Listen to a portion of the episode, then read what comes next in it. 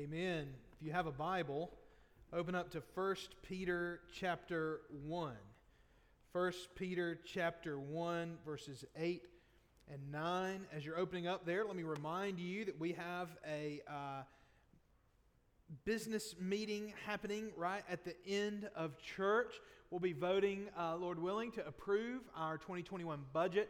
Uh, just as a reminder, we don't, we don't do discussion on the day we vote. We do that ahead of time. So that was available uh, last Sunday for you, but I'll, I'll give just the most basic and rudimentary details of exactly what we're voting for, and we'll vote here at the end of church. And uh, we'll also be granting and receiving letters. We'll be accepting new members here into the church and granting a letter uh, to another church. But then next Sunday, we'll have another uh, special called business meeting at the end of church. And next Sunday, you'll be voting, uh, Lord willing, we hope, as a com- search committee hopes, uh, that we'll be voting to call Cole Jordan as our new minister to students. He is coming in a part time capacity, just so you know, but he and his wife Alicia are planning to relocate to Gadsden from New Orleans, Louisiana, where they're both students at New Orleans Baptist Theological Seminary.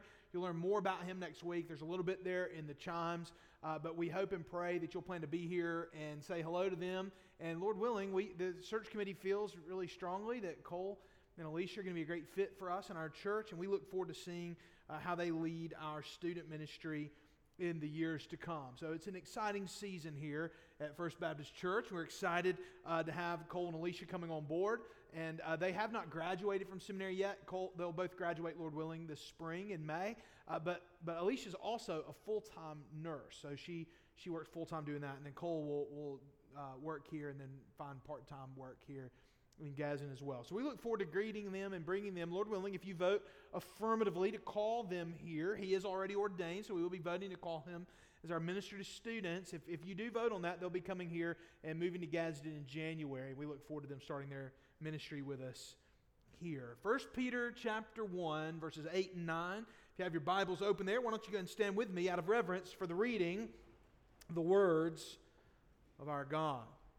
Peter writes under the inspiration of the Holy Spirit in such a way that as the words on this page are being read, God Himself is speaking to us. Beginning verse 8. Though you have not seen Him, you love Him. And though you do not now see Him, you believe in Him and rejoice with joy that is inexpressible and filled with glory, obtaining the outcome of your faith, the salvation of your souls. Let's pray together. Oh Lord our God, would you open our hearts and minds today, Lord, to receive your word. And God, it's our prayer that we would be changed by your word. It's in Jesus' name we pray. Amen. You may be seated. recently on a show Whitney and I like to watch sometime called Somebody Feed Phil. A uh, uh, scene really got under my skin. I mean, it just bothered the stew out of me. And I, it might have been a year or two ago when we saw it, and I rewatched it this week um, just to make sure I remembered it correctly because it bothered me so much. There was a scene where he's in Copenhagen, Denmark and he's on a boat with a chef there, and they're talking about all the different ways that people like to enjoy seafood in Copenhagen. And Phil Rosenthal, the kind of main guy in this food and travel show, says to the chef, he says, So this seems like a really happy place to live. The guy immediately says, 15 years ago, it wasn't. 15 years ago, Copenhagen was gray and boring. When Phil kind of inquires as to why, he says that's when the Protestants were in control. And he says the Protestant way is to not enjoy anything. And the church dictated, he said, that anything that was joyful was sinful. Now, you may think, well, that's not how we are at First Baptist Gadsden. But we've all known Christians who seem to think like that, haven't we? That anything joyful is sinful. And we are Protestants, but we're a special breed of Protestant that really seems to really have fun by not enjoying anything. Sinclair Ferguson is a Presbyterian pastor. I guess maybe Baptists aren't the worst. He, he once said that golf is a game enjo- invented by a bunch of Scottish Presbyterians so they could enjoy themselves without having any fun. And I understand that completely. It's so sad to me that so often Christians are known for less than their joy. I don't know about the good Christian people of Denmark, and I don't know whether that chef was right or not. And perhaps they are getting a bad rap now all over the world. But when I heard that, when I heard that sentence, I thought, I can relate to that. Isn't there a sense in which so often we think that holiness has to mean sourness?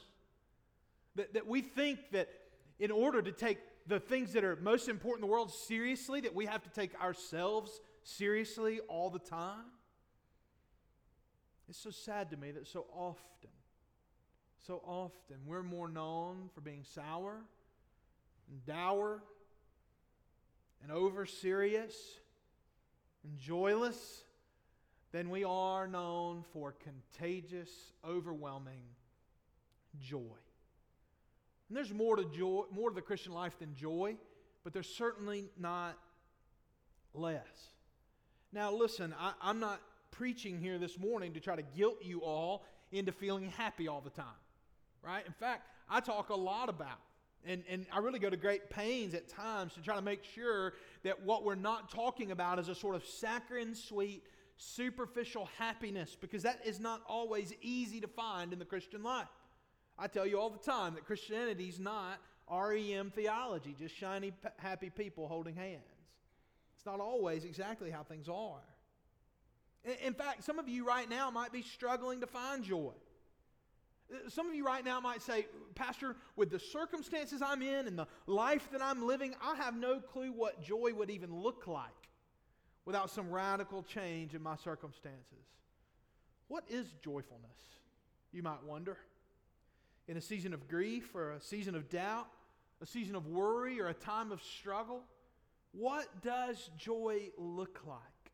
How do we define joy? One of my favorite definitions of joy that I found, uh, theological definitions of joy that I found, is from an author named John Piper. He says this Christian joy is a good feeling in the soul, produced by the Holy Spirit as He causes us to see the beauty of Christ in the Word and in the world. Christian joy, John Piper says, is a good feeling in the soul, produced by the Holy Spirit as He causes us to see the beauty of Christ in the Word and in the world. And maybe this Christmas you're having a hard time feeling joyful. And, and I'll admit, I've heard from a lot of people, and even from me at different times, I've thought, it just doesn't quite feel the same this year. Th- things just don't quite feel the same. And Christmas is such a time for joy. But I hope and pray that this morning, as we look at this text, that we will begin to develop this emotion in our souls, this good feeling in our souls as the Holy Spirit works in our heart and as we see the beauty of Christ in the Word and in His world. I hope and pray that God will give us not a superficial happiness necessarily. I'll take it. If the Lord wants to give me that, I'll take it. It's not only what I mean, what I mean is a deep and abiding joy in knowing who God is and what He means for His people. I think if you listen to these three truths and apply these three truths from this text today, that the Lord will use it to help you cultivate a heart of joy. I want to show you three things today. Here's the first love leads to joy. Love leads to joy. Let me, let me put it like this authentic joy in the Christian life is born out of our love for God. Genuine joy in the Christian life is born out of a love for God. Do you see the sort of progression that Peter has here? Though you have not seen him, you love him. And then he connects these two thoughts together by repeating himself. He says, Though you have not seen him, you love him. And then you do not now see him, you believe in him, and you rejoice with joy that is inexpressible and filled with glory. Though you have not seen him, you love him. Now, how is it that we could say that we love God? It, it, it's something to say that, isn't it? I have children. They were down here earlier. And sometimes my children don't see my love the way I see it. Now, let me tell you, when they do see my love, when it's Christmas morning and they're opening presents, they're so excited to open presents. When it's their birthday and they open presents, or when it's a special day and, and they get to pick out where we eat or what we have for dinner. They, they, they, when they say, uh, Yeah, Dad, I think I want McDonald's tonight. And we say, Okay, fine. That sounds great. We'll do that for you. That's when they see my love. But obviously, there are aspects of a parent's love that a child doesn't appreciate until much later. When we discipline them, when we restrict things, when we make them be careful around certain situations, they don't always appreciate that. But I think we can all say and recognize that the reality is if, a, if as a parent I was all discipline, or as a parent I was all sweetness and never any discipline, or vice versa, we'd have a problem. And yet, for us to say that we love God means that there must be some sort of evidence that we love Him. I don't just say I love my wife, right? I think you all know how, how far along I'd get if all I did was say I love my wife. Whitney's not afraid to call me out on things I say all the time, you know, because I'm always saying something goofy. No, we, we all recognize this. We see this. You can't just say it. It's one thing to say you love God, it's another thing altogether to actually love God. How is it that as a Christian, as a human being, as a fallen sinner, how is it that we can claim to love God? I think the Bible makes it so plain to us that the way we know we love God is by first experiencing His love. Nobody's born a lover of God. N- nobody loves Jesus naturally. Only those who've experienced the love of God. That is joy in the Christian life. And joy, authentic joy in this world, is predicated on genuine conversion. That is a genuine experience of the love of God, authentically being saved and meeting the Lord in His grace through His Son for the first time. And I want you to know that there are all sorts of false teachings in the world that will steal your joy. There are joy thieves out there. Uh, one, one joy thief that's out there is the false teaching of legalism. You know what legalism is? It's the idea that we need to earn God's favor through how we behave. I think we've all met people and you think, man, I, am afraid that person had to earn their parents' love because they're so often trying to earn love from people. When, when you buy into the false teaching of legalism, it robs your joy from you because you don't love God. You're not a son of God, you work for God. You're, you're constantly trying to make sure God approves of you. Law keeping as love earning is the quickest route to a cold and bitter heart. a heart that sees everything that it receives as something owed it because of the work it's done for God. But there's also the false teaching of, of theological revisionism. So, some people see God as a good example of love. They've abandoned the core tenets and the core truths of the faith. So they see God as an example of love, but the love of God is actually displayed in the gospel. So they've missed some of the truths that are there. There's no sin, there's no judgment, there's only a moral example or a defeat of temporary worldly concerns. It robs your joy. It robs your joy because there's no real hope beyond this world. And maybe the most devilish of all is the health, wealth, and prosperity gospel. God becomes a cosmic vending machine, a great big rabbit foot in the sky and it's hard to love somebody that you're just using to get stuff. And, and, and, so your joy is robbed when you've not actually experienced the love of God and the gospel, because the gospel leads us to experience God's love personally and objectively. And once we have received and experienced the actual, authentic love of God through the gospel, we love God in return God shows his love for us, Romans chapter 5 tells us, in that while we were still sinners, Christ died for us. 1 John chapter 4 verse 19. We love because he first loved us. If you just do a spiritual temperature check today, perhaps one of the reasons why you're struggling to find joy, perhaps it's because you've lost the love that you had at first that fresh experience of the love of God when you first realize me, me, of all people, a sinner, can be loved by God and saved by Him. He sent His Son into the world so that we might know and see His love and experience His love when we're delivered from our own sins. And you've begun to perhaps slip off into some of these other teachings that start to make you think, well, right, but I'm really earning God's love. Or, or right, I mean, I know I'm saved and, and, and everything, but maybe sin's not as big a deal as it seems like it is. No, my friends, you need to know that God's love is so overwhelming that you, a desperate sinner, were loved anyway, and that you received God's love by His grace through His Son. Love leads to joy. And when we have genuinely experienced God's love, it transforms how we view God. Some of you in this room have a hard time viewing God as anything but a harsh, cold minister in the sky. And I'm not saying that there are never times for ministers to stand on the truth. I think we always ought to. We ought to have steel spines. And yet, I also want you to know that the heart of God is warm toward his people.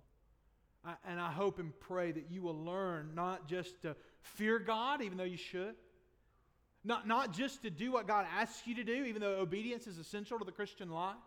But my hope and my prayer is that the primary thing you think about when you think about God is His love for you, and because of that, your love for Him. I think it leads to an abiding joy in our lives. But not only that, Faith leads to joy. Love leads to joy. And second of all, faith leads to joy. That is trusting God, believing God leads to joy. Look at the second half of chapter 1, verse 8. Though you do not now see him, you believe in him. That is, you have faith in him. And you rejoice with joy that is inexpressible and filled with glory. Trusting God leads to joy. You can't see Him. You've never seen Him, and you don't see Him now, and yet you still trust Him. What does that mean then? What, what are you doing? No, nobody in this room doesn't want joy, right? I think everybody wants joy, and I think here's part of the question who will you trust for your joy? If I were to say, uh, when, the, when the scripture says that everything that's not from faith is sin, I think this is part of what Paul is driving at in Romans chapter 15 when he, when he says that. Because at every moment when you encounter some sin, real sin, not made up sins like some like to do, but real, real sins, temptation to sin Every time you encounter those things, you've come to a crossroads where you have to decide who's right me or God. H- who's right? You or God? And when was the last time you were tempted to sin when you didn't think this is going to make me happy? When was the last time? Almost always. Almost always. Brother, I've been praying for years that someone would say amen in this church. So don't you feel bad one bit. That's an answer to prayer right there. By God's grace, we look and we see the way that faith leads to joy. Because when you are tempted to sin, what you're saying is, Am I tempted to trust my plan for joy over God's plan for joy? The Bible says that sin will never lead to true joy in your life. And yet, when we trust God, what we're saying is, I trust God to make me happy. I trust that God's plan is better than my plan. You're trusting that God knows better than you do. And I want you to think about this morning how that transforms your life. There's a simple joy and a basic fundamental joy that comes from walking in simple trust with the Lord. Walking hand in hand, walking arm in arm with the Lord every day, and trusting Him with everything that comes your way. You trust the Lord. You, you, you trust the Lord that He knows better than you do. There's a transformation that happens when every moment of every day is dedicated to the Lord Jesus Christ and you walk with trust in Him. You see, sometimes I'm, I'm afraid we've bought into the lies. I, I think we've sometimes bought into the lies. I, I really do. I, I think that we think that God doesn't take joy seriously. You know what the Bible says? Just, just go read someday. Just go search for joy in the Bible. Go search for pleasure in the Bible. The scripture says so plainly at the Lord's right hand are pleasures forevermore. God takes joy seriously. The problem with us is that we don't take it seriously enough. We go about looking for things that will satisfy us when they can only be found in the Lord. I'm sure you've heard that great C.S. Lewis quote where he speaks about this very thing. I want you to consider this that maybe God knows joy better than you do. Uh, maybe God understands joy more than the devil does. Maybe you should put your trust in the Lord. But I want you to know something else. This works backwards as well. Not only does your faith lead to your joy, but your joy demonstrates your faith. And I want you to know this right now. There is nothing in this world that will make people long for heaven and long to know the Lord like the contagious joy of a Christian. Like the contagious joy of a Christian. I, I have made a commitment, and this may come as a surprise to you all, but I have made a commitment that I want to dedicate my life to proving that you can take God and joy seriously at the same time. I, want people to see when they hear about First Baptist Church of Gadsden, when they hear about the people that go to church here, when they think about our lives, I want them to know that we take the Lord seriously. I want them to know we take the Bible seriously. I want them to know we take holiness seriously. But if they see nothing else in our lives and nothing else in our hearts, and if they know nothing else about us, I want, us, I want them to think those people are joyful. And they've got a chubby, jolly guy leading them the whole way through. Your joy demonstrates your faith. So often, what we call seriousness is taking ourselves serious, not taking the Lord serious. What does joy do? We see the beauty of Christ, and I just want you to think about what you're trusting God for. All of your righteousness, all of your hope, everything you have in this life and the next is all wrapped up in God. And the Bible says that you have treasures and riches in Christ that have been given you. Why wouldn't we be joyful? How could we not be joyful? Finally, Future grace leads to joy. Future grace leads to joy. You see, I think we do pretty good with past grace, right? I mean, we do pretty good with grace we've already received. We understand it, it makes sense to us. Why? Well, you've already experienced it, right? Makes sense. I, I know how bad I am, and I know how bad I was, and I know that the Lord's loved me this far anyway, right? And that, that's great. I love, I love past grace. And thinking about the grace that God's already shown to us is a wonderful thing. But I want you to maybe pause this morning and think a little bit about the grace that you haven't even seen yet. I think that's the grace we struggle with. Some of you this morning may be crippled by worry. You're fretting, you're anxious. Uh, so, some of you this morning may be so paralyzed with guilt that you're watching from home instead of being here. And it's nothing to do with COVID, but because you're afraid just to be out in the open. And some of you may be here right now with everything smoothed over and everything seemingly perfect, but on the inside you're so racked with guilt. You're worried. You're anxious. Surely you think, for me, maybe for some others, maybe for that guy or, or this, this good godly woman, maybe grace will continue for them, but never for me. Look at verse 9. Look what the Bible says. Verse 8 Though you have not seen him, you love him. And though you do not now see him, you believe in him, and you rejoice with joy that is inexpressible and filled with glory. And what's going to happen, the Bible says in verse 9 obtaining the outcome of your faith, the salvation of your souls. This faith is leading you somewhere. This, this, this, this hope is taking you somewhere. This joy is pointed in a kingdom oriented direction because we believe and we trust that the day is coming when we will be finally and fully and completely saved. That's not to say that you're not converted and in Christ right now, that you're not authentically saved in this moment. There's no question in my mind if you've put your faith in the Lord Jesus and received the Holy Spirit, that you are authentically in Jesus, that you have been saved by His grace, that you are promised an eternal home. And yet, this morning, as you got out of bed and it was cold outside, you felt the ache in your joints as a reminder that things are not quite as they should be.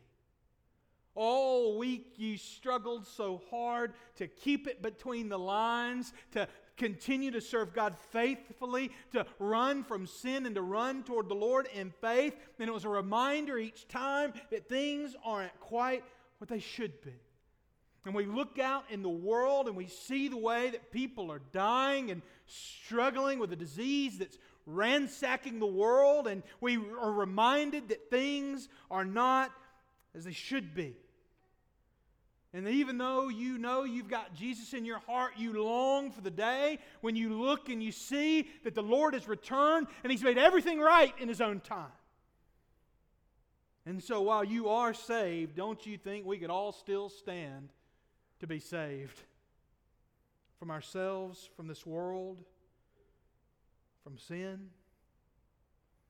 And though your life may seem to be tossed about by the wind and the waves, this hopefulness this belief that God will continue to be gracious, that this firm, set hope that God was faithful yesterday and God was faithful today and God is the same yesterday, today, and forever. So tomorrow, I believe, no matter what sins may beset me today, I can trust and believe that God will be gracious to me tomorrow. The outcome of my faith is ultimately, in the big picture, the salvation of my soul. My soul? You say? My soul? Me? A sinner? A wicked person? With the things I did before I was saved? with the things I thought yesterday? With all the things I've said when I was angry? What about the stuff I've done after I was saved? Those sins that I committed. My soul? Me? A sinner? You're, you're saying that the Bible says, I, I believe in this past grace, but the Bible says that the Lord Jesus is going to keep me. He's going to keep me at, as his child. He's going to keep me saved. He's going to come for me. He's going to rescue me from this world, from this sin. Uh, me, a sinner, a wicked sinner. Oh, my friends, though you haven't seen him,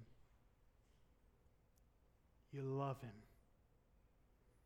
And though you do not see him now, you believe in him and you rejoice with joy that is inexpressible and filled with glory. And it's precisely this thought that erupts in our hearts, that leads us to exult in God, that gives us rapturous joy. It's the knowledge that no matter how dark and how bad and how desperate and how wicked we are, there is a place in heaven precisely because my name is graven on the very heart of the Lord Jesus Christ, who came into the world and who shed his blood to die for my, my, my sins. The outcome of your faith is the salvation of your soul. How could this not lead us to be joyful? How can this guarantee of future grace not lead us to explosive joy? Fear to the world. The Lord has come. Let earth behold her King. Horror to the world. A holy and righteous God has come. Let sinners behold their king. It's not right, is it? It's not what we think, is it? It's not what we sing, is it? Joy. Joy to the world. The Lord is come. Let earth receive her King. That's precisely my hope and my prayer today. Is that as you behold the King in his beauty, as you behold the Lord in his majesty and splendor, as you hear the news that God, holy and righteous, has come into the world, that you will look and you will receive your King with joy inexpressible, filled with glory. Love leads to joy, faith leads to joy, and this beautiful and glorious grace that we can expect on into millennia from this day forward leads us to joy. I want to offer you an opportunity today to put your trust and your faith in Jesus. We're going to have a few moments of reflection here this morning. If you've never put your trust in Jesus, I pray that you would do just that today. You may say, Preacher, I don't have any joy in my life, in my heart. And it could be because you're chasing after all these different ways to approach God when there's only one way by grace through faith. Put your trust in Him today. After the service is over, I'd love to talk to you this morning. You may be a believer and you may say, Pastor, I need to fight for joy. I hope and pray that you'll take this time to reflect on what it would mean for you to fight for joy in your life as a Christian. And finally, you may be looking for a church home. I'd love to talk to you this morning about what it means for you to be a member here at First Baptist Church. After this prayer, I want to invite you to do business with the Lord right where you are. Let's pray together. Oh Lord our God, we thank you for Jesus. We thank you for his gospel. And God, we thank you for this opportunity we have to gather with your people today. It's in Jesus' name we pray. Amen.